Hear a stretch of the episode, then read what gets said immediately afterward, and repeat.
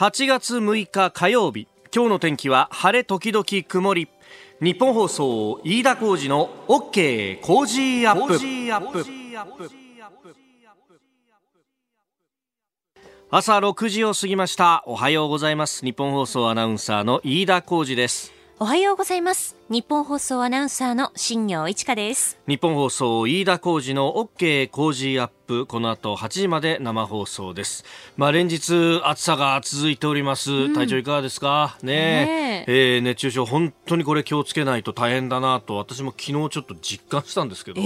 ーあのー、まあ、去るちょっと企画のですね、まあ、ロケのような感じで、うん、あの、炎天下昼の11時ぐらいから外に出ていくっていうね。昨日ですか？そうなんだよ。昨日はまたすごくあの時間帯っていうのは日差しが強くてね。日差しは強いしさ、うん、そう。で、まあ、日向、まあ、日陰を探してもなかなかあの時間帯ってさ、昼ドピーカンだと、日陰がどんどんなくなる時間帯だからね、天井に上がっていくと、太陽がね。だもう大変な中、まあ、ちょっとあのロケのような感じでですね、あの街についてのこううんちくを語るみたいなやつを、まあ、街についてうんちくって言ってもそんなないんですけどいやまたまた、あのかそう。僕いつも取材をして あの歩き回ってる霞が関のあたりでそのロケをやるっていうんで、はい、まあ、ちょっとそれにあの新規の企画に協力をしてですね、うんうん、やりに行ったんですけど、はい、まあ何しろ暑いと。いや焼けましたね結構昨日一日で井田さんね。やっぱそうかねこれね、うん、結構ねこんがり。腕腕のあたりちょっと色変わったなみたいな感じもあるけど。おせんべい感出てきましたよ。おせんべい感ね。この時期にして。いやでねしかしねあのー、一方で自分はあやっぱ太ったんだなっていうのがすごくよく分かったのがあのまあシャツを着てるわけですよ。でそうするとあの汗をかくじゃないですか、うん、で脇の汗は脇のところでこうね、あのシミになるわけだけど、はい、こう体の部分で例えば胸だとか首のあたりでかいた汗がこうどこに行くかっていうとですねこうお腹のあたりにこう集まってくるんですよ。でお腹のあたりがこう段になってると、はい、こうそこに溜まってこう ちょうどこう胸の下お腹の上あたりのところにですね汗じみがこう溜まってできてしまうという、どうですかお父さん。そういう経験ありますでしょう。ねこれがまたさ会社帰ってくると会社クーラー聞いてて、お腹が冷えるんだ。そうですよね。冷たくなっちゃいますよねいきなり。そう、もうね昨日だからなんかお腹のところをこうやって押さえながら仕事したりとかね。午後は。ちょっとなんかもう帰ってきたら帰ってきたらちょっと腹巻きみたいなの必要かもしれないですよねもう。腹巻きいいね。いや昨日は汗取りよりねそういうことがあるから中にシャツ着てったんだけど、うん、もうシャツもぐしゃぐしゃになっちゃってさ。そうこの寒暖差でまた風邪をひくっていうのがね。そうなんですよね。夏の風はまたちょっと引っ張るからねで関東はこれだけ暑い暑い言ってる中なんですが一方で九州はですね先ほどあの上柳さんの番組の中でそこもお伝えしましたが、えー、台風8号が接近そして上陸と、えー、宮崎市付近に、えー、上陸をしたというような一報もお伝えしました、えー、番組をですねあのラジコのエリアフリーで、えー、聞いてくださってるプレミアムで聞いてくださってる方も結構いらっしゃって福岡の方もいますね、えー、山本こたつさんツイッターです。おはようございます。福岡は不安な雲ですが今のところ雨風ともまだですとまああの進路を見ると、まあ、福岡の辺りっていうのもこれから先雨風強くなってくると、えー、もうすでに100便以上のですね航空便の欠航が発表されております。まあ、あちら方面にこう行く予定のある方はちょっと航空会社などに確認をしてから出かけた方がいいかもしれませんね。さあ、最新ニュースをピックアップいたします。スタジオに長官各紙入ってまいりました。えー、各紙ですね、一面写真入りで、まあ、トップではないんですけれども載っているのが、えー、今、スポーツニュースでも紹介して、えー、くれた渋野日向子選手。えーイギリスのね、えー、全英女子オープンで勝ったと、えー、メジャー日本勢42年ぶりということで大きく載っております。まあね、これも昨日はこれで一色という感じの一日、まあ特にワイドショーなんかはもう、その何食べてるだとか、そういうようなことも含めて、えー、ビニーリ採用がちいろいろと伝えてますね。時間をとって、えー、まあそれだけこうすごいことしたなっていう、えー、ところはもちろんあるんですけれども、まずはおめでとうございます。おめでとうございます。さあ、そして、で、えー、その一方でですね、まあ、夕方夜からダダダダッとこうニュースが動いたのが、まあ、えー、実は昨日の昼からですね、結構これ雲行き怪しいぞってなっていたのが、えー、経済について株式市場などなどであります。えー、読売新聞と日本経済新聞が今日は一面トップで伝えておりますが、アメリカと中国の、まあ、経済摩擦、貿易摩擦、まあ、それだけじゃないというふうにも覇権争いだという指摘ももちろんあると思うところですが、まあ、それれによって、えー、為替、そして株式市場と影響を受けております。えー、円が急騰して取引時間中には一時105円台に行ったというようなことがありました。えー、足元の数字をまず見ておきましょう。えー、円相場、現在、お、またあれですね、えー、6時を超えて105円台になってきましたね。えー、足元105円97銭で取引をされております。1ドル105円97銭と。えー、そして、えー、昨日の日経平均も非常に下がりました。で、えー、さらにですね、ニューヨークのダウ平均株価ですけれども、8月の5日、えー、昨日の終値が2万5717ドル74セント、えー、前の日と比べて、えー、767ドル27セント安と、えー、取引時間中には960ドル近く下がるというようなこともあありました、えー、下げ幅は今年最大ということになっております。でこれ、あの、途中、取引時間中のですね、後半からまた下げ幅をごごごっとこう拡大したわけなんですけれども、今日は1日下げ基調でした。えー、というのも、中国の商務省がですね、えー、今日未明になってアメリカからの農産品の購入を一時停止することを発表したということがありました。まあこれ、あの昨日の日経も下げた、で、えー、相場もドル高基調になっているという中で、えー、それがまあ地球を一周してですね、で、ニューヨークも下げているという段階で、翌日のじゃあ日本の市場から仕切り直しができるんじゃないかというようなこともあったんですけれども、そこへ来て未明に中国の商務省がこういう冷や水を浴びせるような発表をするということで、えー、今日の東京の市場もどうなるのかと。で、えー、このまま世界連鎖株安ということになると、一体どこで止まるんだというあたり。で、さらに、えー、米中はガチンコで対決していくぞっていうのを見せるような商務省の発表と。おあまりいい条件がないなというのが確かに感想です。で、えー、折しも中国ではですね、今、北大河会議という、まあ、あの、えー、現役のトップは習近平国家主席なわけですが、まあ、それだけじゃなくて OB の有力者なども集まってですね、えー、今後の、まあ、政治の先行きを話し合うという会議が行われているんですが、まあ、あの、大体こういうところでですね、長老たちから現執行部が突き上げを食うわけですよ。で、特にこれだけアメリカカとの対立というのが先鋭化している中だと、習近平おめえ、あめんじゃねえのかと、アメリカに舐められてんじゃねえのかというようなですね、えー、ことは今の状況だと非常にそう想像されると。あくまで想像ですよ。で、えー、そういった時に、じゃあ、あの、習近平氏サイドとしても、何言ってんすか先輩。全然舐められてないっすよ。やってやりますよ。えー、ガツンと、じゃあちょっと、農産品も輸入停止しますから、見てください、おい。先輩。というようなことになっているのか。あくまで想像です。でも、それに対してトランプさんは、話がちげえじゃねえか、おと。いっぱい輸入するっつったじゃねえか、お為替操作しねえっつったじゃねえか、おというようなことになってですね、えー、経済がどんどんと影響を受けてしまう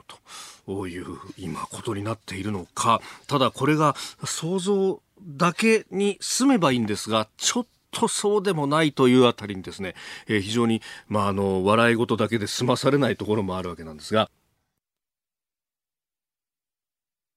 あなたの声を届けますリスナーズオピニオンです。えー、いろいろとメール、ツイッターいただくんですが、台風についてっていうのもね、うん、本当、全国津々浦々で聞いてくださってるなというのがよくわかります。えー、こちらをですね、メールでいただきましたお名前ないんですが、鹿児島県の安倍です。安倍さんなのかな、えー、こちら雨降ってますが、さほど台風はひどくありませんと。あまあ、宮崎に上陸し、そして、えー、北西の方向に今行っているということを考えると、鹿児島は今のところは難は逃れているかもしれないんですが、まあ、ただね、えー、ずっと豪雨が続いていて地盤緩んでいるところもありますんでね、お気をつけください。はい。えー、それからその足元の経済についてっていうのも先ほど若干の誇張も含めてお話をいたしましたが、えー、勇者悟さんツイッターです、まあ、この方代表でいろんな方が指摘されてますが今こそ増税はやめるべきだと。いや、本当にね、うん、これだけガッツンと下がって、これがまあ一過性だったらいいんですけれどもっていうね。で、為替も105円台まで突入していると。これはあの、昨日ちょっと金融のね、関係の人たちと話したんですけど、まあ昨日あの、財務省と金融庁と、それから日銀がね、為替の担当者集まって、えー、情報交換をやってましたが、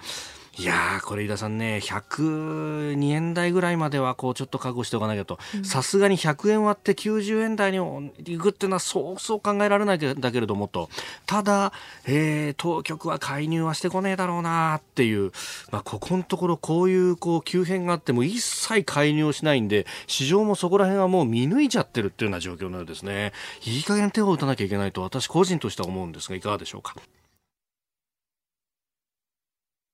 さあ、7時台はコメンテーターの方々とニュースを掘り下げてまいります。今朝のコメンテーター、ジャーナリスト、有本香里さんです。有本さんおはようございます。おはようございます。よろしくお願いいたします。よろしくお願いします。まあ、連日暑い日が続いている中、はい、ニュースがいろいろ動きますね。本当ですね。えー、後ほど、時間を取って解説いただきますが、北朝鮮が飛翔体を発射と。はい、はい、そうですね。ね一体どういう意図があるんだって、ちょっとね。そうですね。で、今、朝鮮半島はね、南北ともに、はい、ちょっと、まあ、非常に変化を見せています。のでね、あの、ね、まあ、ムン大統領、口だけかもしれませんけどね、北と経済協力をして日本と対抗するぞなんて言ってますから、すぐに日本を追い抜かせるみたいなことまで言ってるそうですね。まあ、追い抜く追い抜かないどうでもいいんですけれどもね、まあ、いよいよ統一に向けて頑張るのかしら。とか思ったりなんかして。なんか今まではそれをこうオブラートに包むような形もあったんだけどなんかそうやって演説でってね。ってますからね。そうですよね。でも一方では韓国ウォンはちょっともう暴落の様相を呈してますからね。まああの為替もかなり動いてますしまあそのあたり、はい、えー、後ほどですね7時の頭はその、はい、アメリカとまあ中国の、えー、つばぜり合いそこからというところをお話しいただきます、はい、今日もよろしくお願いいたします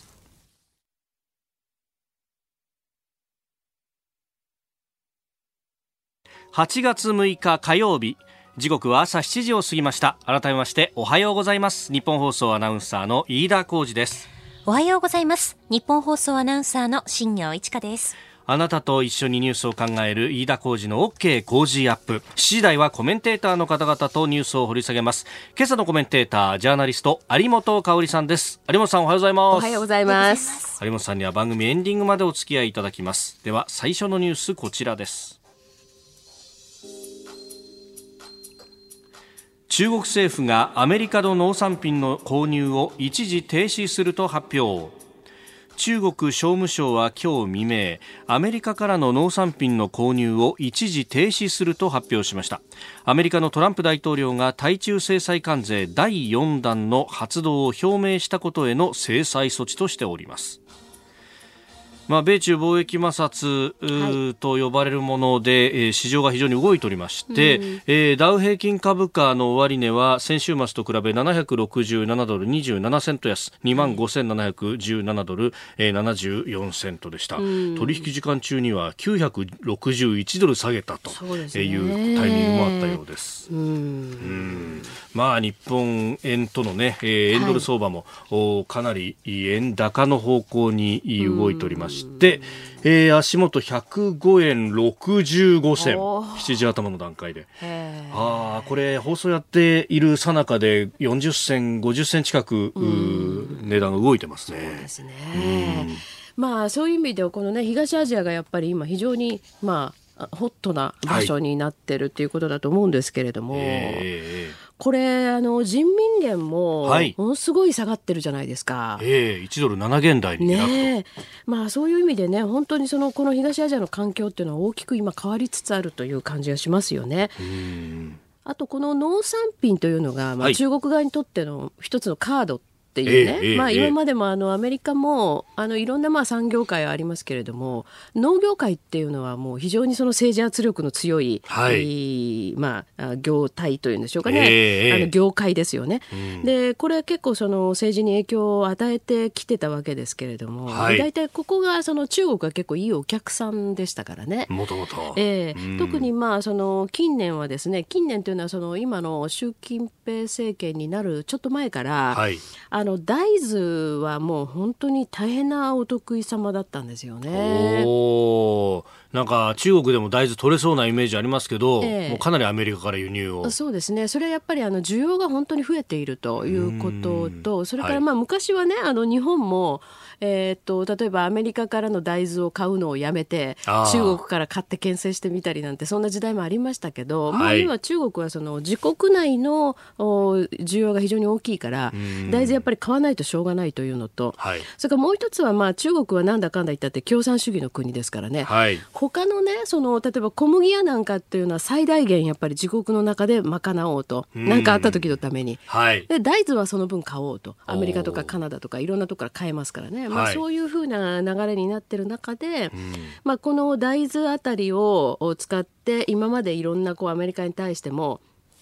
緩急自在にいろんなことをやってたわけですけどまあこれを使ってくると、だけど、今申し上げたように、中国国内のその需要っていうのはどんどん膨らんでるわけですよ、だからアメリカからじゃあ買わないよって言って圧力かけてそのままいられるかというとそういう状況でもないっていう、ね、今度は国内が持たなくなる可能性もと、ね、まあ、そっちの方が習近平政権としては怖い。そうですね。だから結構これ危険なあのなんかゲームの様相を呈してますよね。うん。まあそんな中でその北戴河会議というまあ OB の人たちも集まっててちょうどね。なんかあの始まったのもわからなければ終わったのもわからない。結論も何もわからない。結論もよくわからないというね。なんかこうあの重鎮とかねあのそれこそ今の OB ね。まあだけどそこで結構いろんな重要なことが毎年決まっているというまあそういう時期ではありますよね。まあそのタイミングでこういうのが出てくるとやっぱ突き上げ食らってんのかとかいろいろ憶測しちゃいますが、そこはねあのこの時期になると本当にいろんな憶測は飛びますよね。はい、だけどやっぱり日本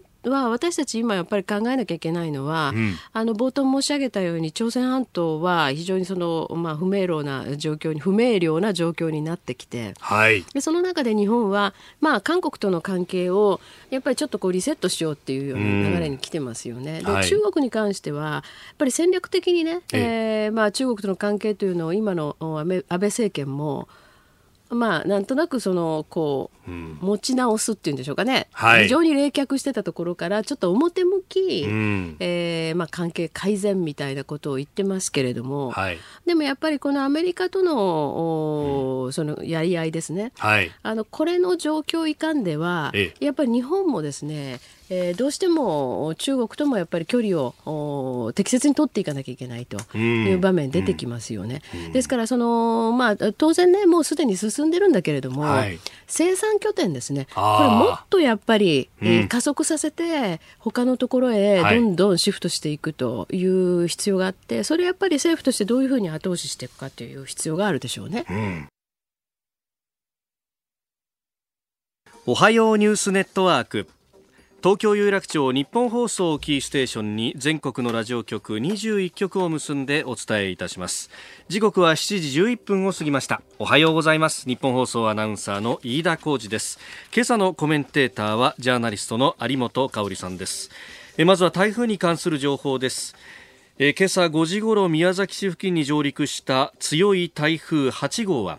えー、今日午前7時には熊本県人吉市の東北東40キロ付近にあって1時間に20キロの速さで北西へ進んでいるとみられます。中心の気圧は975ヘクトパスカル。中心付近の最大風速は35メートルで中心の北東側90キロ以内と南西側60キロ以内では風速25メートル以上の暴風と推定されます。台風はこの後次第に進路を北寄りに変えながら九州を北西に進み今夜には対馬海峡付近に達する見込みです。明日午前6時までの24時間に予想される雨の量は九州北部で300ミリ四国で250ミリ九州南部で200ミリとなっています。気象庁は土砂災害などに厳重に警戒するよう呼びかけております、えー、そしてもう一つニュースが入ってきました、えー、ワシントンからの共同通信ですがアメリカのムニューシン財務長官は5日中国を自国通貨を安値に誘導している為替操作国に認定したと発表しました。為替操作国認定を中発表したということです。さあ有本さんこの為替操作国認定。ですね。とうとう。とうとう。いや本当によく踏み切ったと思いますけどね。まあトランプさんんはもともと大統領選のね、言ってましたからね。そう大統領選の時からそれは言ってましたけど、えー、でもやらないんじゃないかとずっと思っていたけれど、はい、まあいよいよということですけど。でももう今日の市場は大変なことになりますね。そうですね、うん、えー、これがはい伝わったところでまず、えー、えー、ドル円為替相場がそうですよね、はいえー、7時前後から、うん、急激に円高に触れておりまして、えー、足元現在は1ドル105円61銭付近での取引をされています。うん、まあそれからこれは参考の指標ということになるんですが、はい、えー、シカゴで取引されている円建てのですね日経平均先物、はい、え。ー、えー、これが660円安の1万9930円で推移ということで、まあ市場の見方として今日の日経は2万円を試す展開になるのではないかと。まああの昨日の終値はあ2万1000円台をキープというところで来てますんで、はい、そのあたりが、えー、どうなっていくのかというところですよね。そうですね。いやまあいよいよ来ましたね。本当にやるんですねやっぱりね。へえ、うん、でこれが、うん、その政権の言っているリーマンショック級というものに当たるかどうか。うん、まあね、そのかあの様相を呈すかもしれません。あとそのリーマンショック級っていうことをずっと言ってきたわけですけど、はい、あの前回の確か出演の時もね申し上げたかもしれませんが、はい、参議院選挙の投開票日にですね、えっ、ー、と私たちあの、えーまあ、ネット番組でですね、ね。はい、あの、えーえー、まあ、選挙特番的な、あの、非常にカジュアルな番組やってたんですけどね。その時に総理が出演された時に、はい、まあ、リーマンショック級とずっとおっしゃってるけれども、うんうんうん、まあ、そういうことがないからこのまま増税、えー、このままなんですかねという問いかけに対して、総理は、まあ、リーマンショック級ということは言ってきましたけれども、うん、まあ、それだけにこだわらずと。はい。おっしゃいましたね、うん、うん、だからあのそれなりの国際情勢を見ながら、はい、何かが起きれば、うんあの、まあ、従来のそういった、まあ、言葉に縛られない形で、えー、あらゆる手を打っていくんだという回答でしたから、はい、これはかなり大きなインパクトのあることですよね。うん。まあ、世界経済が、まあ、はい、今日もまた動きそうだと。そうですね、はい、さあそんな中、はい、えー、こちらのニュースを取り上げます。韓国のムン・ジェイン大統領が日本政府の対応について両国民に大きな傷と批判。韓国のムン・ジェイン大統領は5日首席秘書官補佐官会議の中で悪化している日韓関係に関して日本政府はこれまでの辛い過去を乗り越え合計協力的な韓日関係を発展させてきた両国民に大きな傷を与えていると述べ貿易管理上の優遇対象国から韓国の除外を決めるなどした日本政府の対応を批判しました。えー、南北で経済協力をすれば我々は一気に日本に追いつくことができるというふうにも述べたという、まあ、頑張ってくださいとしか言いようがないんですけどそれはね、あのもう日本もいろんなことをねやっぱ韓国からそのお願いされたりねだられたりそのしかもそれがそういうそのちょっとマナーに反してですね、はい、日本側を恫喝するような形でいろんなものをそのおかわりされても困るので、はい、まあ、頑張るなら頑張ってくれればいいんですけどね、あのただやっぱりこれムン・ジェインさんも、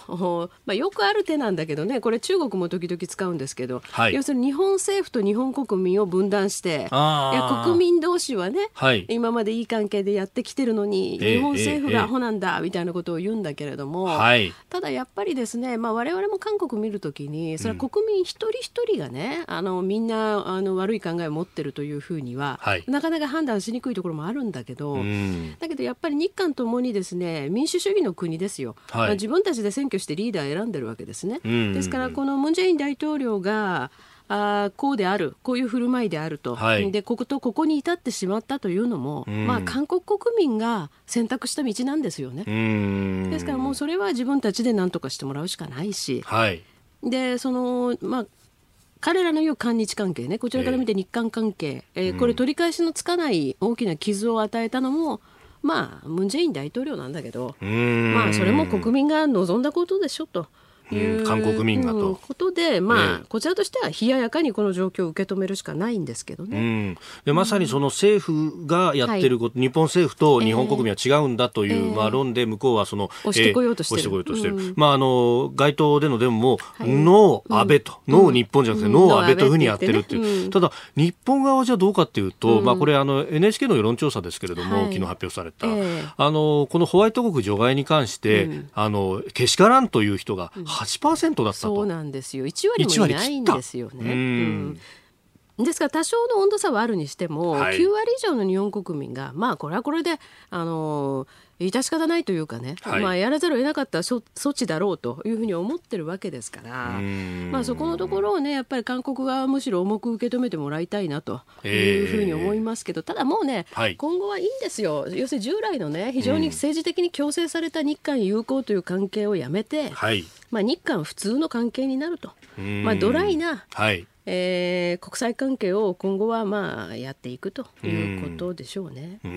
ん、まあそして、えー、日韓関係というと、はい、特に週末にね、うん、あのいろいろこうニュースが、はい、まあニュースかとかネット上もですけれども、非常にこうまあある意味の炎上していたというのが、うんうん、えー愛知県で行われている、うん、愛知トリエンナーレ、はいはい、はい、まあ、ここでその、まあ、あの少女像、うん、まあ、いわゆるその、ね、言わんぞされているその、お日本の大使館の前に、うん、まあ、あのこれは不法なんじゃないかというのもありますけれども、建てられた像の模したものの展示であるとか、はい、あるいは、うん、えー、昭和天皇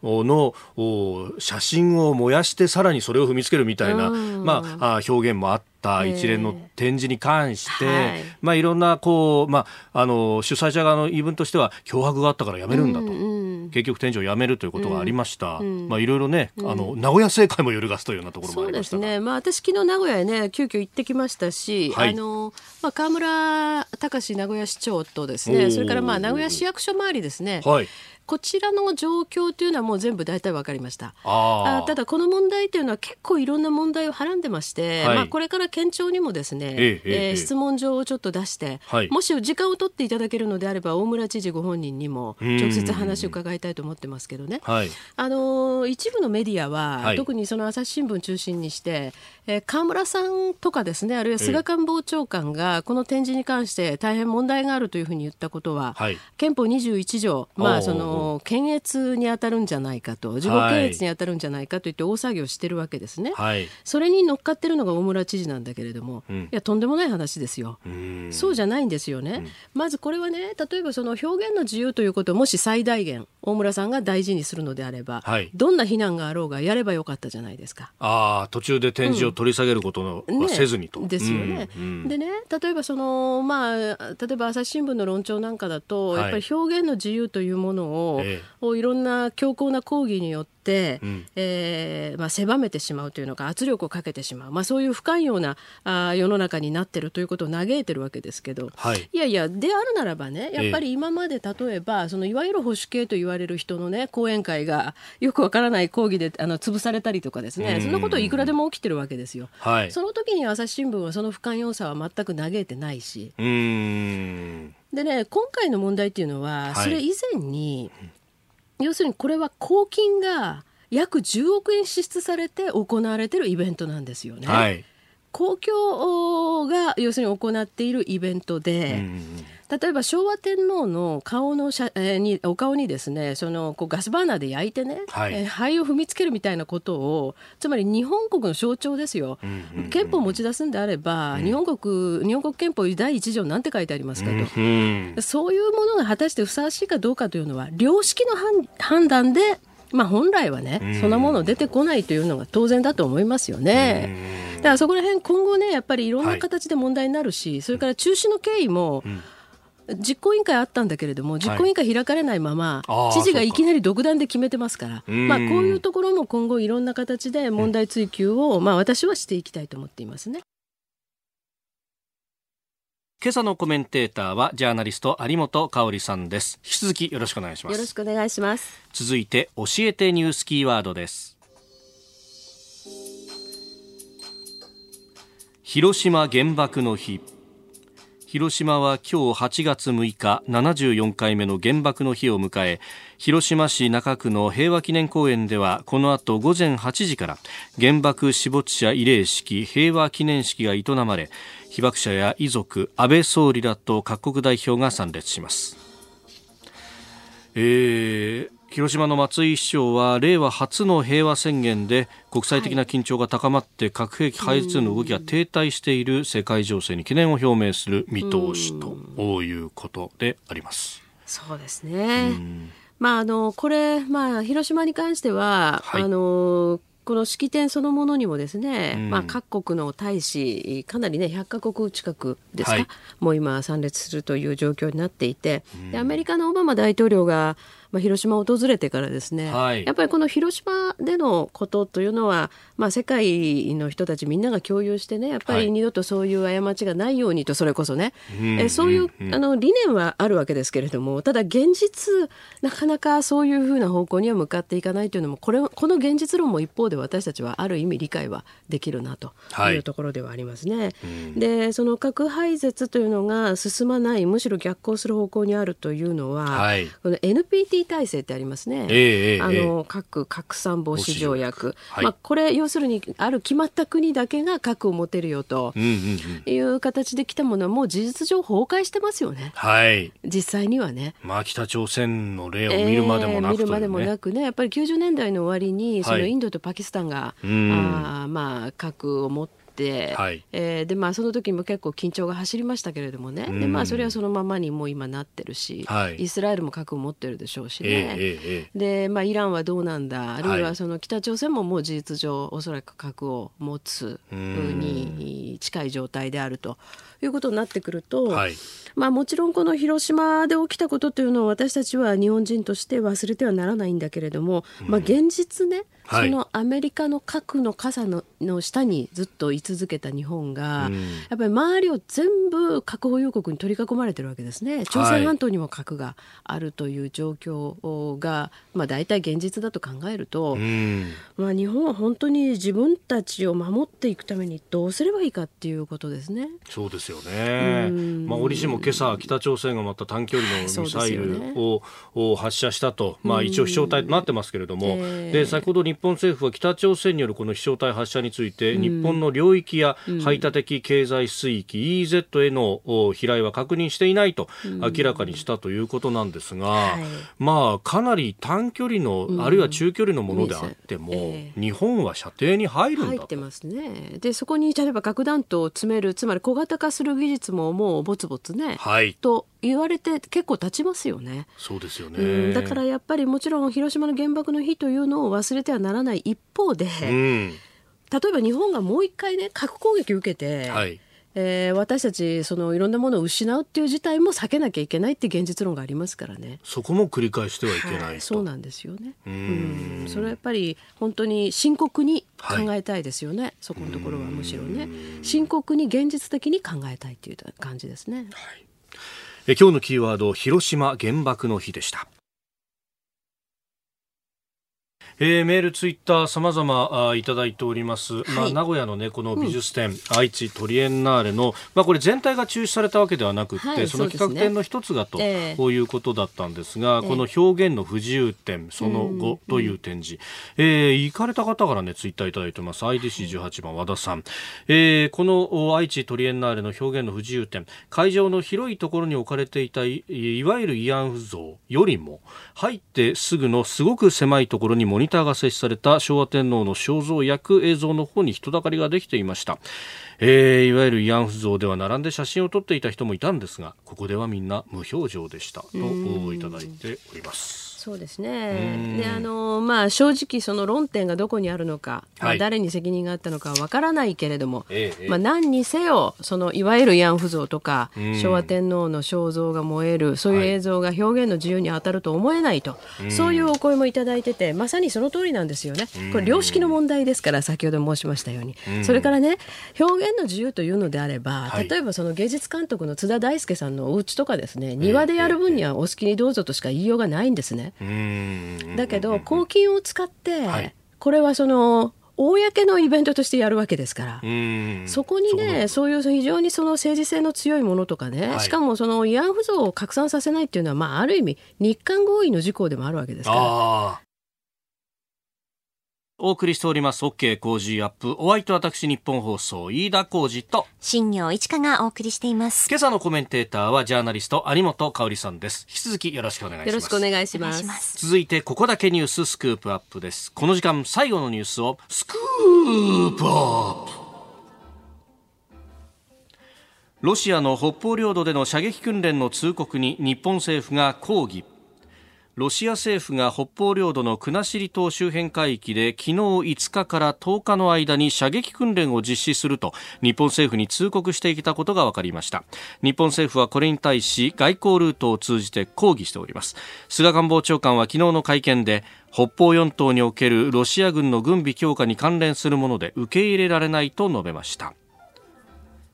まあ、始まったかどうかについても外務省によれば不明ということです。まあ、9月上旬にね、東方経済フォーラムがあるので、はい、まあ、それも見据えてなのかということも言われておるわけですが、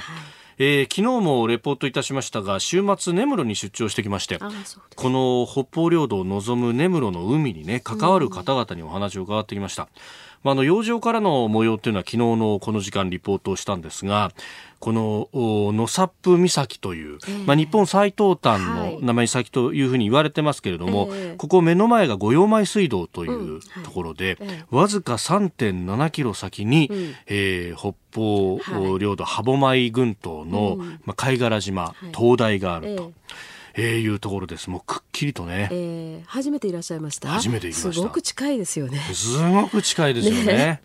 そうなんですよね。で、そこが戦後74年ロシアによって、まあ、最初ソ連ですが、不法に占拠されているということであります。で、北方領土の早期復帰を願うね、様々なモニュメントですとか、島で一体どういう暮らしがされてきたのか、えー、これまでの運動がどうだったのかというのを、まあ、野サップ岬にいろいろとこう、展示する資料館などもありまして、で、その一つ、北方館というところの、えー、小田島館長にですね、北方領土を望みながら話を聞いてきました。えー、えー、まあ、わずか3.7キロ先の北方領土、そしてこの目の前の海がどんなところなのか聞いてまいりました。戦後ですね、まあ、この海域含めてあのダフが頻繁に発生しまして、はい、昭和27年にいわゆるあの北方海域ダホ推定危険水域というのが設定されたんですね。はい。でこれがいわゆる島とこの根室半島の中間を走るラインなんですけども、我々は中間ラインという呼び方をしてますけど、それが目に見えないラインがこのまんまにあるんですね。でそれを越えると、まあ、たくさんの船が、はい、まあ、これまで拿捕されてきたということなんですね。ですからあの本州のから来られた方はですね、本土の最東端という位置づけで、はい、よく見えるんですけども、あの現実はやっぱり目の前は非常に厳しい海だということですね。まあ、これまで1300隻を超える船に拿捕されて、はい、9000人を超える方々が抑留されてきていた歴史がありますから、ですからそういう意味であの常に皆さんここに立った時にですね島の近さを感じると同時に、はい、あ現実はすごい厳しい海なんだなっていうのがやっぱり感じられますね。拿捕されるだけじゃなくて命を落とされた方だっていらっしゃるわけですもんね。そうですね。今から13年前、あの、はい、ここを見るだけの場所でですね、うんうん、あの銃撃されて36歳の青年が撃たれて亡くなったのはわずか13年前なんですね。そういう時代をずっとここの方々、まあ、いわゆる戦後74年ですから74年間そういうような状況に、まあ、経験してきた地域がここなんですね。やっぱりああいうふうにですねあの巡視船がここにいるといないではですねやっぱり大違いなんです。はい、ロシアの艦船ももちろん時々姿を見せますからそういう意味では日本のその漁船を守るというか、はい、航海の安全のためにですね海上保安の船が目の前にいるとですね、ええ、あやっぱりしっかりこのこの場所に立って、まあ、漁船を守ってんだなと。そういう意味で皆さん見られますんでね。ロシアのこの艦艇というのも、年々こう大型化していて、なるほどね、えー、まあ、漁業者の方々にとってはそれも非常にこうプレッシャーのかかる部分と、まあ、それだけに海上保安庁の、ね、船、あの白い船が出てくるっていうのは、まあ、今あの小田島館長もおっしゃっていたように、えー、安心だということもおっしゃってましたが、じゃあ日々その海保の船に乗って活動されている方々はどういった職務に当たっているのか、えー、今回ですねあの乗船した巡視船サロマの斉藤機関長にお話を伺いました。すごいまあ、重要な海域であるっていうことを認識してでできる限り不測の事態が起きないようになるべくそれを想定していつでも準備できるようにしています。またあの根室の海域っていうのは昔から漁業が盛んでで漁師さんが普通に楽しく生活できて安全に操業できるっていうのは一番いいのかなと。なので僕らがある程度昔の先人の先輩方が地道に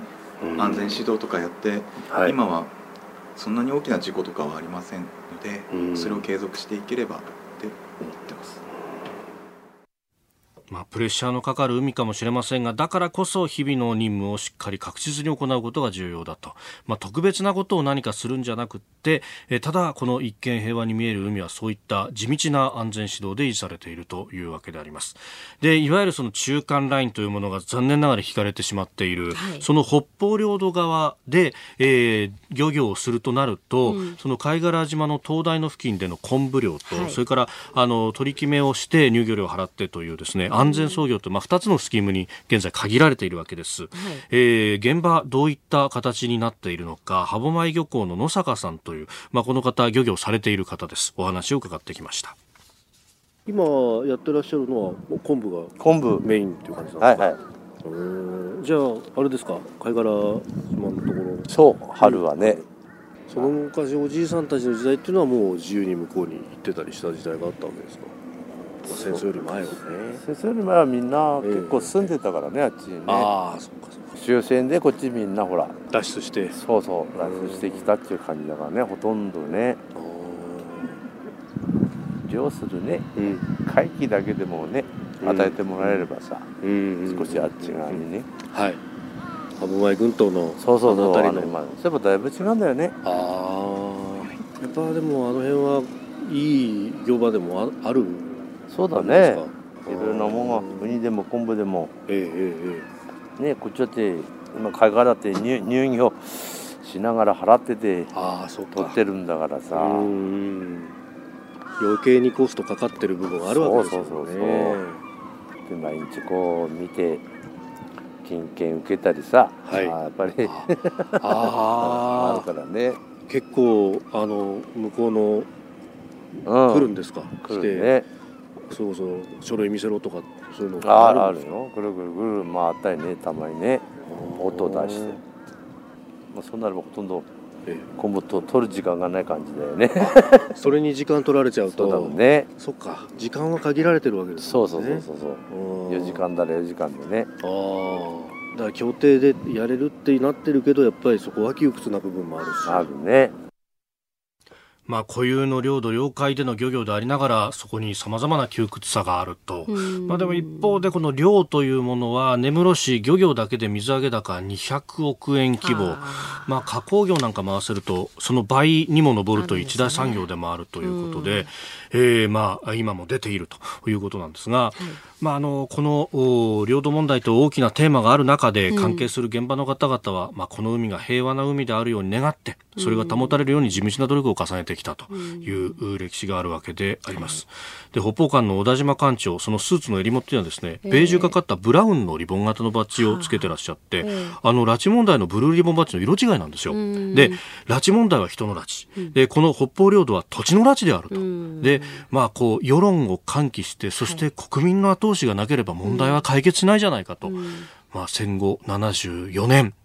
まもなくその終戦の日を迎えますが、ね、まだ解決しない問題がここにも残っているということであります。まあこれね、しかもまあ戦争が終わった後にも、